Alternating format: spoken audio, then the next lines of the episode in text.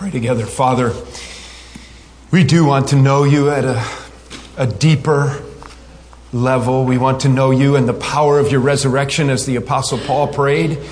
We want to know that the Spirit of God rules and reigns in our lives, and we, we want the Word of God to be our guide, and we want to have humble hearts, quiet hearts, and clear minds that we would walk in obedience to your Word. Would you speak to us now, Lord, as you do so often at this hour of the week? First day of a new week, early in the new day. Before we do anything else this week, we just want to sit with our Bibles open together with brothers and sisters in Christ, your church, and take your word and let it speak to us and to strengthen us and to guide us in our walk this week. And we commit ourselves to the hearing and the doing of the word, Lord, in Jesus' name. Amen. Well, I want to introduce you to two new friends today. Um, I guess, parenthetically, they might not be new friends, they might be old friends. At the risk of being corny, but in an attempt to be practical, I want to introduce these two new friends, and then I'd like them to walk with us through our message today.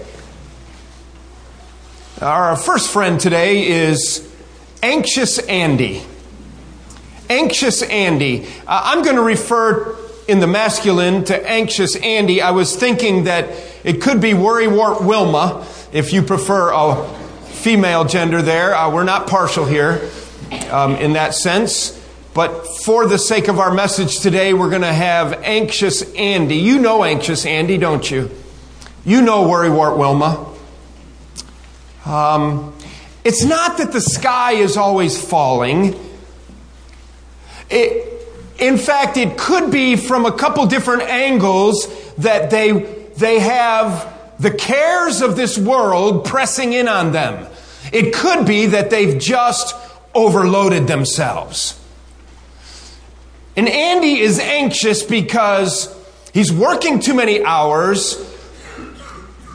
He's overextended his credit line. He's got another scratch on the side of another vehicle that's pulling a boat that he really wants to get up to the lake, but the kids' soccer games are ruining the schedule, and now he and his wife are at each other about that, and you know, you can make up your own scenarios. Um, maybe you know anxious Andy quite well.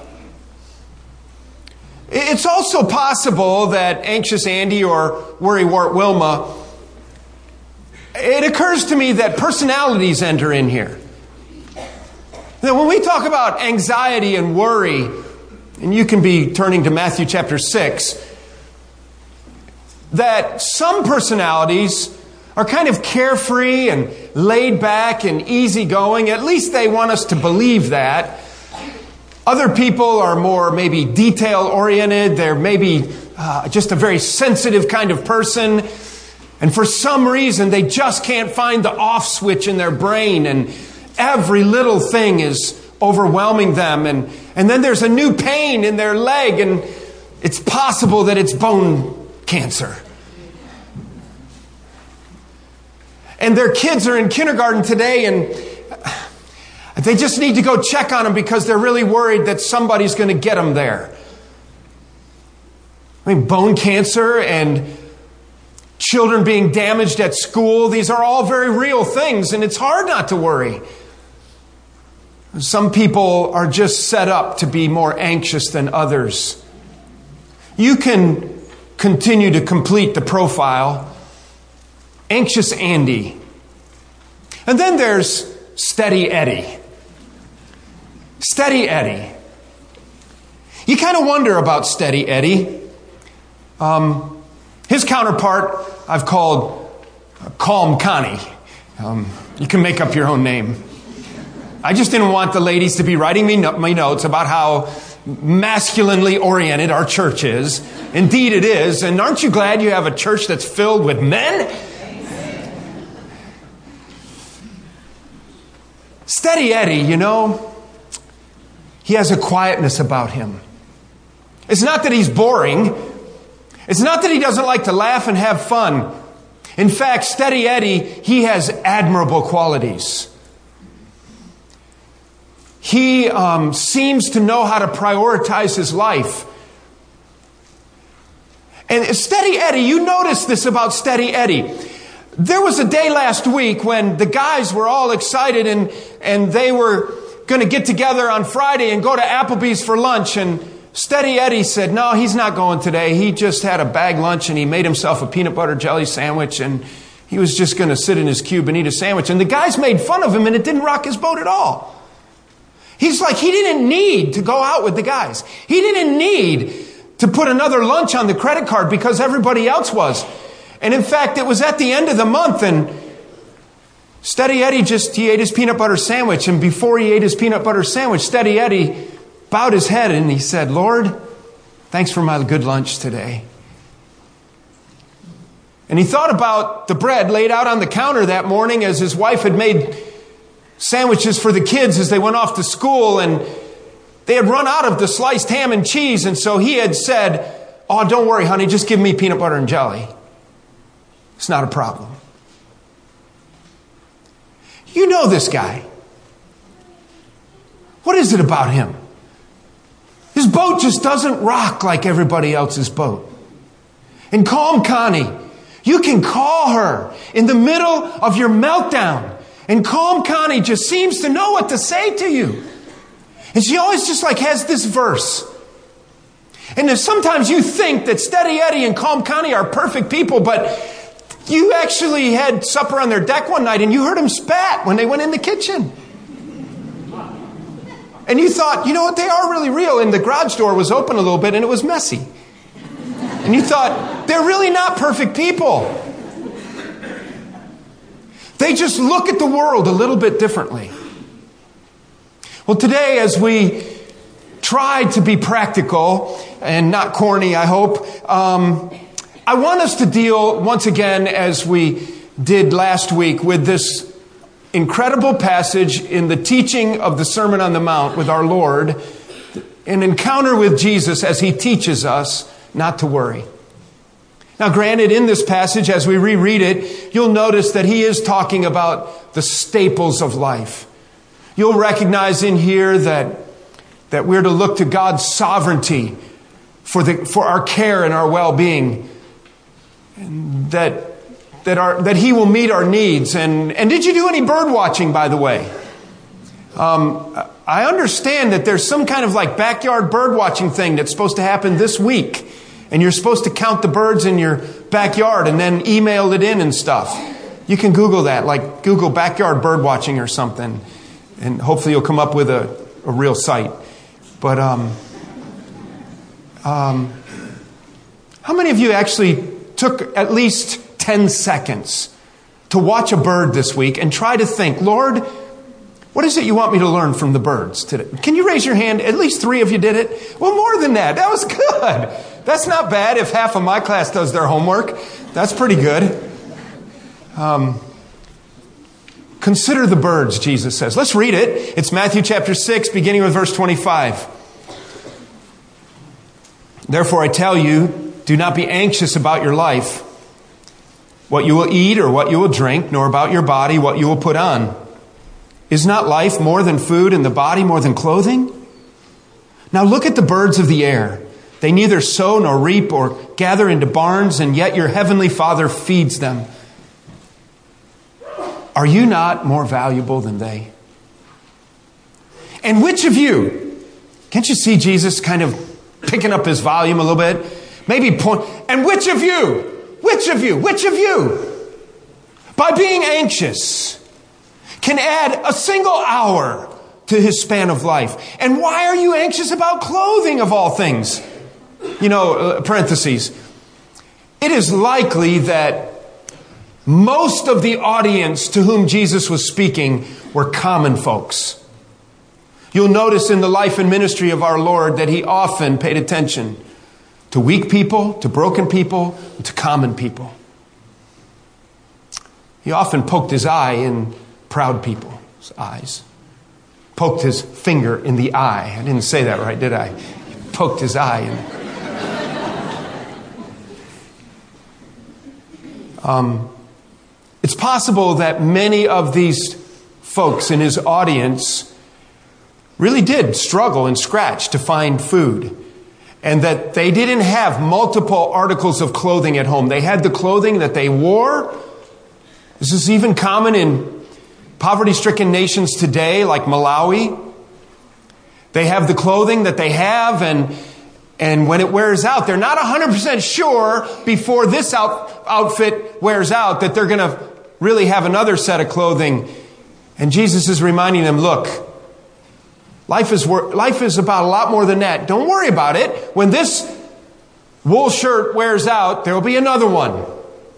Your heavenly Father will see to it. Back to our text. And which of you, verse 27, by being anxious can add a single hour to his lifespan? And why are you anxious about clothing? Consider the lilies of the field, how they grow. They neither toil nor spin. Yet I tell you, even Solomon in all his glory was not arrayed like one of these. But if God so clothes the grass of the field, which today is alive and tomorrow is thrown into the oven, in other words, it is absolutely temporary and inconsequential, and you are an eternal being and very consequential, Will he not much more clothe you, O you of little faith? Therefore, do not be anxious, saying, What shall we eat, or what shall we drink, or what shall we wear? Three questions that God's people just shouldn't ask themselves. This isn't in the walk in closet with 79 pairs of shoes and, you know, all the outfits and beautifully organized. And, ah, I, I have nothing to wear. What am I going to wear? It's not that problem. Okay? It's not that problem. You will solve that problem. You will walk out of that closet with clothes and shoes on. You just think you don't have anything to wear. This is, Lord, we don't have resources. Three questions Christians shouldn't ask themselves. What comes to my mind is ministering in Malawi or like the team in Honduras, and they were at an oasis in the middle of a poor country when you get on the compound there, that wonderful orphanage Emmanuel, where these orphans are beautifully cared for by God's people all around the world. You get in other parts of the cities and it's nothing but poverty. And you see people picking up scraps and other people's throwaways to try to lick the wrapper or try to chew that which has already been chewed upon because they have nothing. And our Lord is just reminding us that if you're my people, Three questions you don't have to ask yourself What am I going to eat? What am I going to wear? What am I going to drink? Eat and drink and clothing. Verse 32. Verse 30. Uh, but if uh, we already read verse 30, oh, you have little faith. Verse 31, therefore do not be anxious, saying, What shall we eat, or what shall we drink, or what shall we wear? For the Gentiles seek after all these things. And your heavenly Father knows that you need them all. But seek first the kingdom of God and his righteousness, and then all these things will be added to you. Therefore, do not be anxious about tomorrow, for tomorrow will be anxious for itself. Sufficient for the day is its own trouble. So the title of our message today is When Anxiety Overwhelms. When Anxiety Overwhelms. And I would suggest that the greatest part of our audience today, including the one on the platform, have at some level worry and anxiety issues. Inappropriate worry and anxiety issues. You remember we qualified last week that this doesn't mean you don't have to get up and go to work. Jesus is going to feed us, he's going to clothe us. Hey, let's let's just kick back. That's not that's not what he's saying here. We don't throw out the rest of the word of God here. This is, though, his intimate care for his children. So anxiety overwhelms when, number one, I have not surrendered my value system to the lordship of Jesus Christ. What we want to do now is we want to compare anxious Andy and steady Eddie, and we want to see the world through their lenses. We want to see Christ and, and our Heavenly Father through their lenses, or how they see or how they don't see Him. Now, you, I think that it goes without saying, but let me say it anyway. Our task now during the listening of the message is to see which, which one of these friends we identify with. Am I anxious Andy or am I steady Eddie or am I somewhere in between? And we become overwhelmed with anxiety, and our points, there's four of them this morning, are in the negative. But I want us to see why is it that we become overwhelmed? What is it? With this great salvation in hand, blessed beyond measure materially as Americans, why is it that God's people here, of all places, struggle with anxiety? First of all, I want you to see that anxiety overwhelms, number one, when I have not surrendered my value system to the Lordship of Jesus Christ. And as we did last week, I want to remind you that this, this teaching, starting with verse 25, is a reaction to the laying up treasures passage that we just finished. And so in verse 24, where he says, you cannot serve two masters, you'll either hate one or love the other, or be devoted to one and despise the other. You cannot serve God and money. That what Jesus is teaching here is that everything about us needs to, needs to come underneath His Lordship. That everything about us needs to be recognized through the lens that God is the owner and that we're stewards. We're not owners, we're stewards.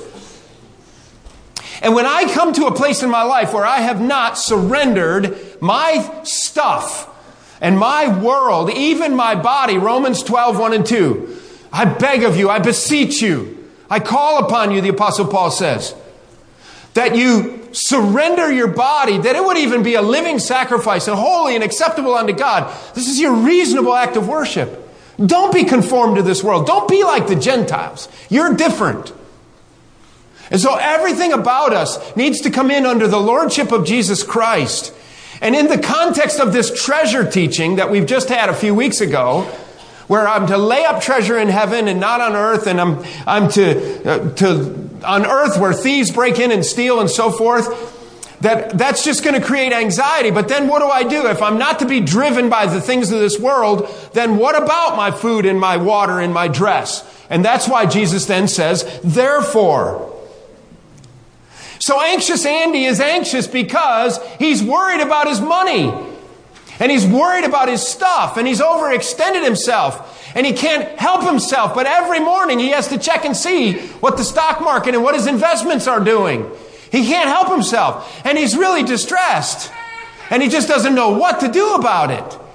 And so anxious Andy has a real problem because he's never come to a place where he has surrendered to the lordship of Jesus Christ. And he said, Lord, it's all yours. Do with it what you want.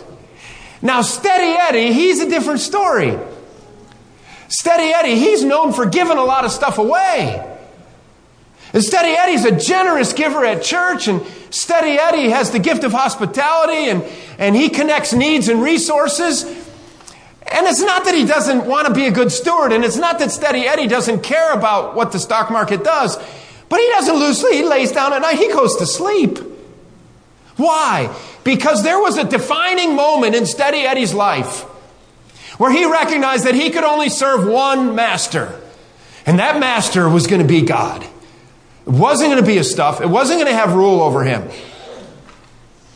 And so he got through verse 24 before he got to verse 25, and he laid everything down at the foot of the cross, and he said, Lord, you've given it to me. Now I'm going to give it back to you. You just help me be a steward here, and you help me take care of your stuff. You help me take care of your kids. You help me raise your family. You help me grow your church. You help me reach your neighborhood. You see, when Jesus Christ is Lord, that means master. It means that he's the owner and that I'm just his servant. There is a story that I assume is true. I read it in one of my commentaries and it was told as true. It's possible that it was apocryphal, but I think it's true by the famous evangelist John Wesley. One day when John Wesley and John and Charles Wesley were preachers and songwriters, hymn writers, one day when John Wesley was away from home, someone came running to him saying, Your house is burned down, your house is burned down. To which it is reported Wesley said, No, it hasn't, because I don't own a house. The one I have been living in belongs to the Lord, and if it is burned down, that is one less responsibility for me to worry about. well, I don't know. I don't think I'm quite there. But I think it illustrates Steady Eddie, doesn't it? Lord, is your stuff. Lord, this is your baby. And I can't take away the fever and I can't take away the issues here, Lord. But it's yours. It's been yours from the moment it was conceived. Lord, it's yours. Lord, that's my husband right there, and he's your man. And I can't train him. I can't housebreak this guy. I can't get him to do what he's supposed to do, Lord. Lord, he's yours. Lord, I just lay him down before you. Lord, that 19 year old of mine that's away at university at the apex of idiocy, that's, that's your 19 year old, Lord. See, it doesn't mean our hearts can't break. It doesn't mean that we don't have to fast and pray. It doesn't mean that we don't have to seek replenishing relationships and to find people who will give us perspective. But it means that my whole value system has been surrendered to the Lordship of Jesus Christ. And when that happens, that is a, a life defining thing, and everything else changes. The second reason that anxiety overwhelms us as we continue, number two, is that I have never learned the secret of contentment. For some of us, anxiety overwhelms because I have never learned the secret of contentment. This is related to bringing all that I am in underneath the lordship of Jesus Christ. But, and I'm taking this from our text in Matthew 6 in the sense of that when you back away from the passage, isn't Matthew 6, 25 to 34 all about being content? Isn't the opposite of worry contentment? Isn't the opposite of anxiety being at rest? That is contentment. Flip over to Philippians chapter 4, shall we, to that classic passage where the apostle Paul talked about contentment in his life and this is a guy who experienced all kinds of things, good and bad in his world, for the sake of the gospel. And this is Philippians chapter 4, verses 10 through 14. And let's just remind ourselves of these, these great verses. Philippians 4:10. And you might want to take a pen or something and stick it here because we're going to come back to this passage. I rejoiced in I rejoiced in the Lord greatly, Philippians 4:10 that now at length you have revived your concern for me.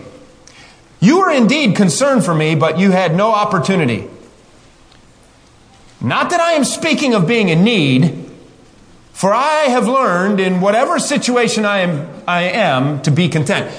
So the apostle Paul found out that the Philippian believers were, in a spiritual way, worried about him.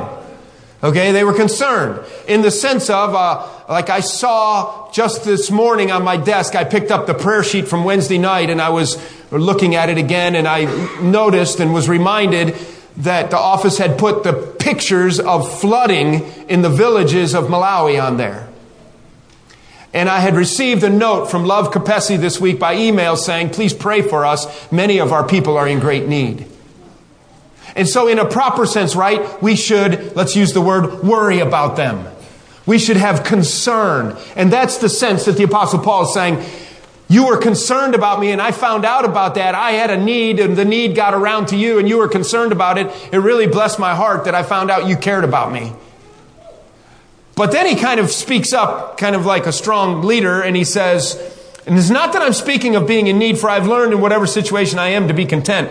I know how to be brought low. And indeed he did. He had been beaten with rods and whipped with, uh, with uh, whips with studded lead and glass and steel and stone in it. He'd been left for dead in trash heaps outside of cities. He knew, he knew all kinds of circumstances, with cold and rain and wind. He said, I know how to be brought low and I know how to abound. In any and every circumstance, I have learned the secret of facing plenty and hunger, abundance and need. It is that I can do all things through him who strengthens me. What a great reminder, isn't it? And so, as we look at this passage and we step back, one of the reasons that we recognize that we are anxious is because we are a discontent people. So, let's think about anxious Andy. Anxious Andy, yeah, you've noticed about him, aren't you? He never has enough. He's never content.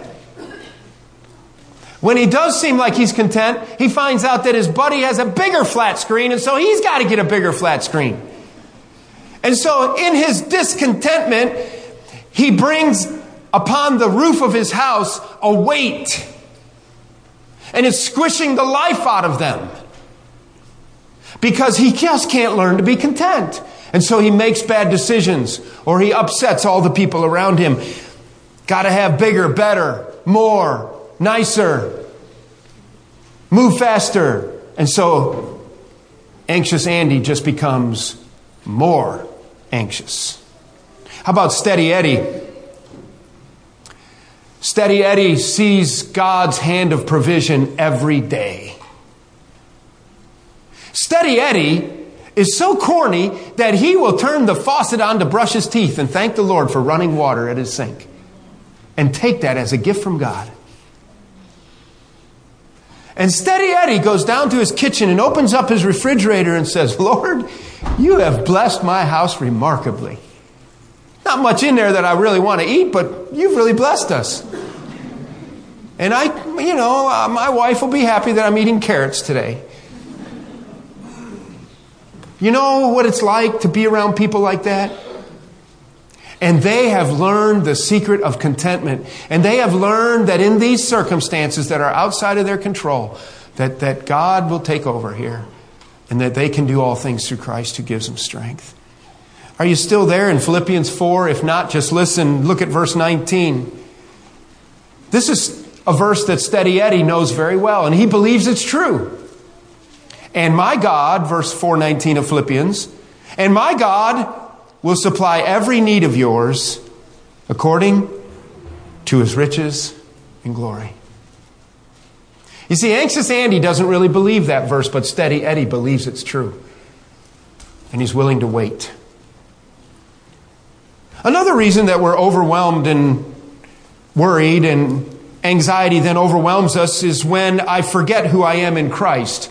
Number three, I forget who I am in Christ. Let's go back to Matthew chapter 6. You can stay in, Matthew, uh, keep Mark Philippians 4 if you want, because we'll reference it yet one more time.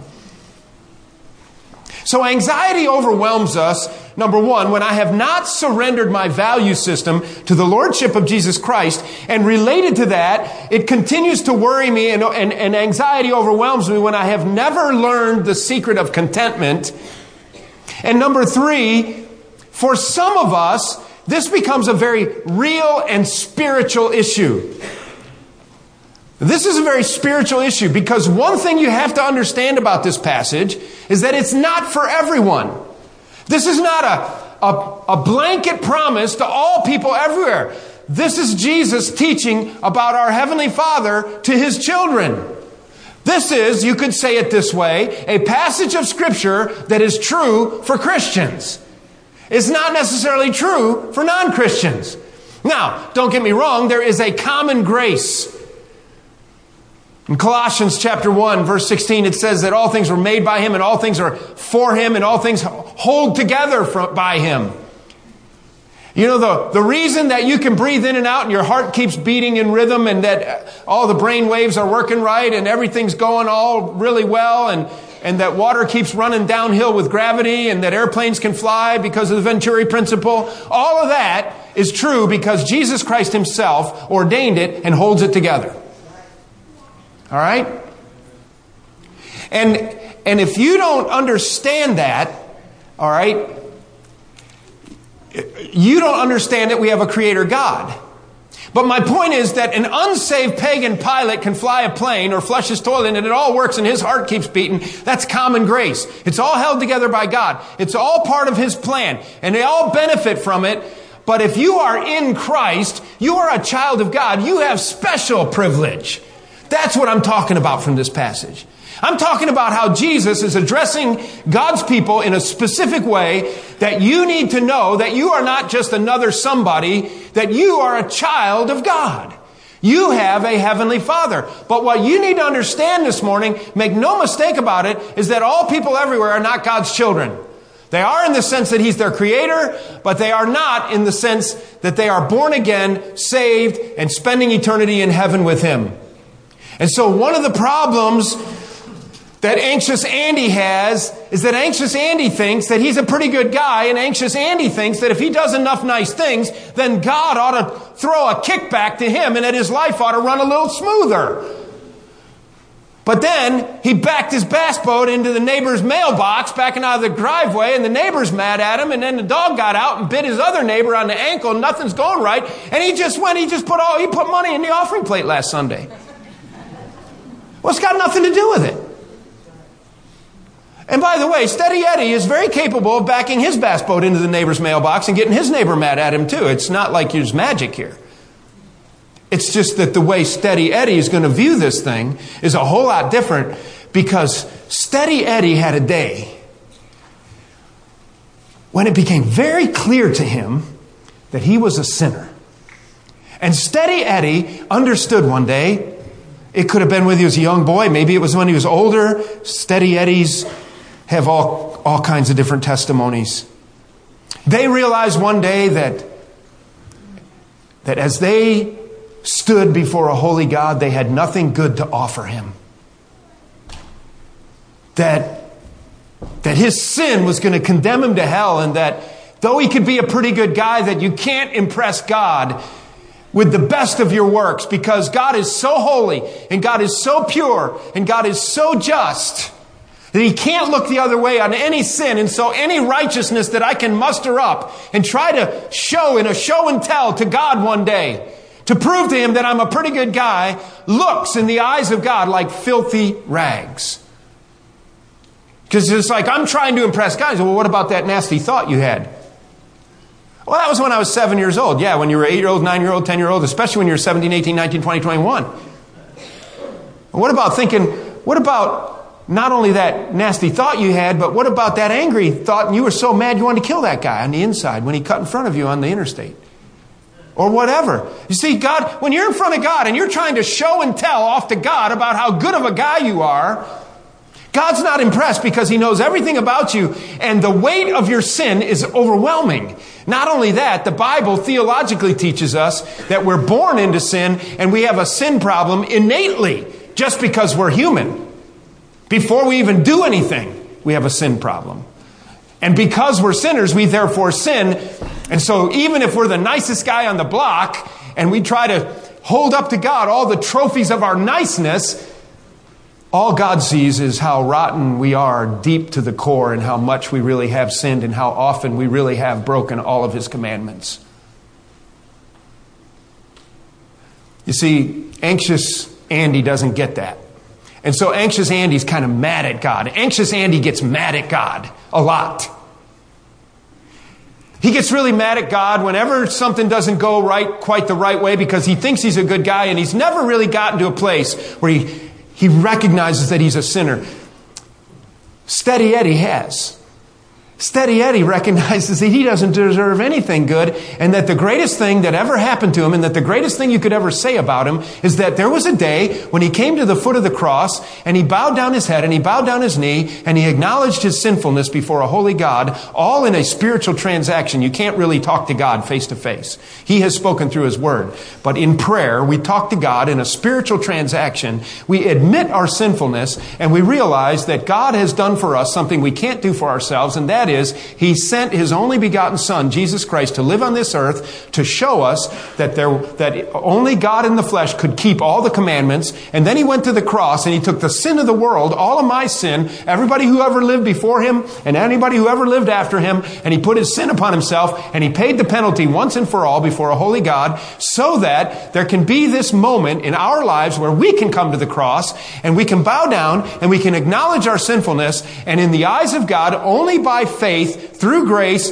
as this salvation is a free gift. You can't earn it or buy it. God gives us a salvation for nothing other than us just believing it to be true and accepting it to be true by faith. That Jesus took my sin and I have his righteousness counted to my account. Listen, if that's you, like Steady Eddie, it has to change everything about your life. You are now a new creation in Christ. You are now a child of God. You now have a heavenly father and you now have special privileges like no one else. Why do we keep living like the Gentiles? Why would Steady Eddie act like anxious Andy? That doesn't make any sense. Because Steady Eddie is a new creation in Christ. Steady Eddie, according to Ephesians 1, has been seated in the heavenlies. He is a trophy of God's grace. He's going to live forever in heaven. This world now doesn't even matter to him anymore, except for his 270 deer rifle. He's trying to hold on to that as long as he can. You understand what I mean? With an eternal perspective in Christ, what difference does it make if I have to eat shredded wheat for breakfast. Or if I skip a meal because there's nothing in the pantry. Let's wait and see what God does by supper time because I was watching a bird this week and it didn't get anything for about two hours and then it finally got mousy mouse. You know what I'm saying?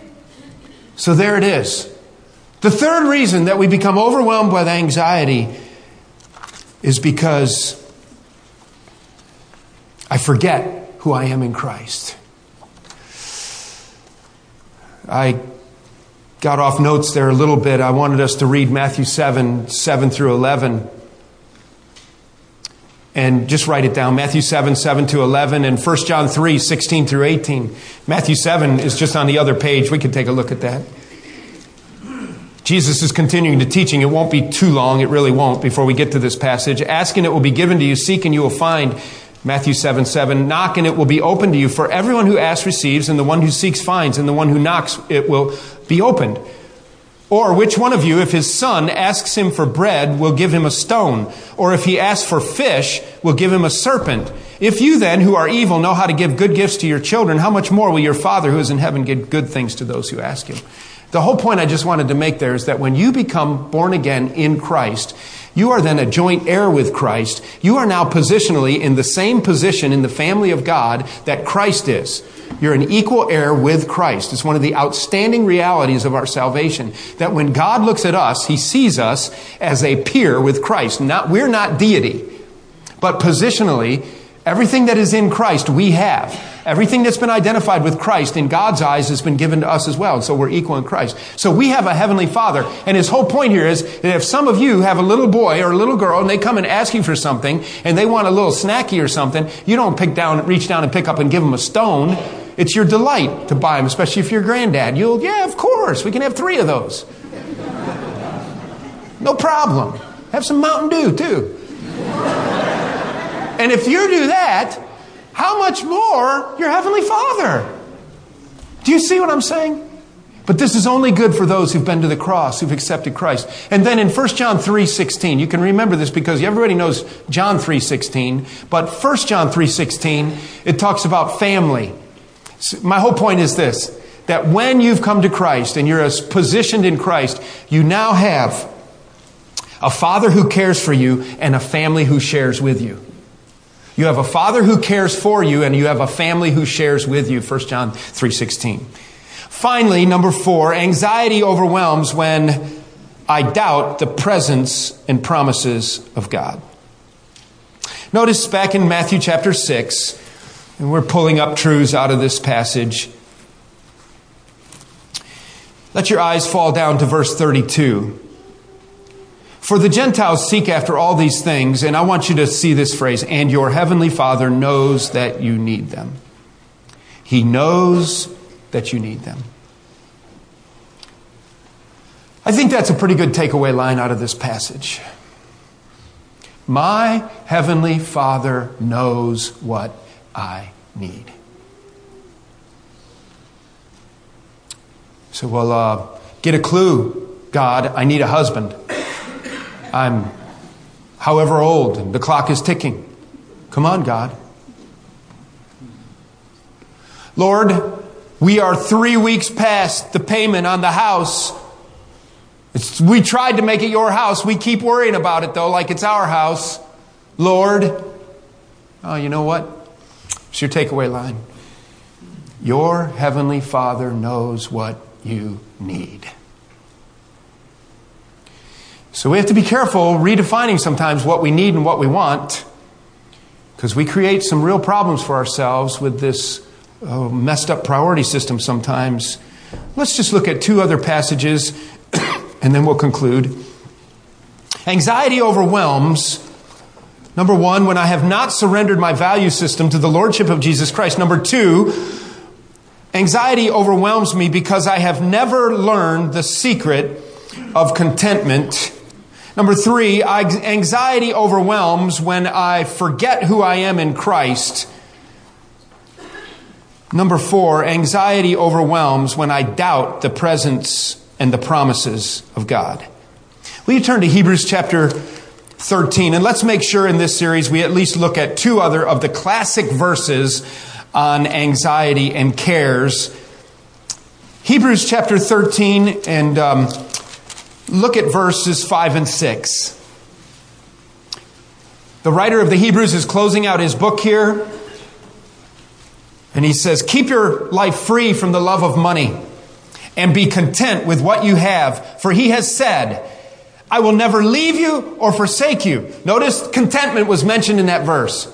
And to keep your lives free from it. That's a value system surrendered to the Lordship of Jesus Christ.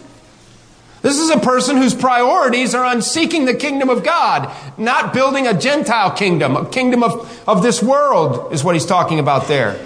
Keep your life free from the love of money. Be content with what you have. And then he said, I will never leave you or forsake you. That's the presence of God.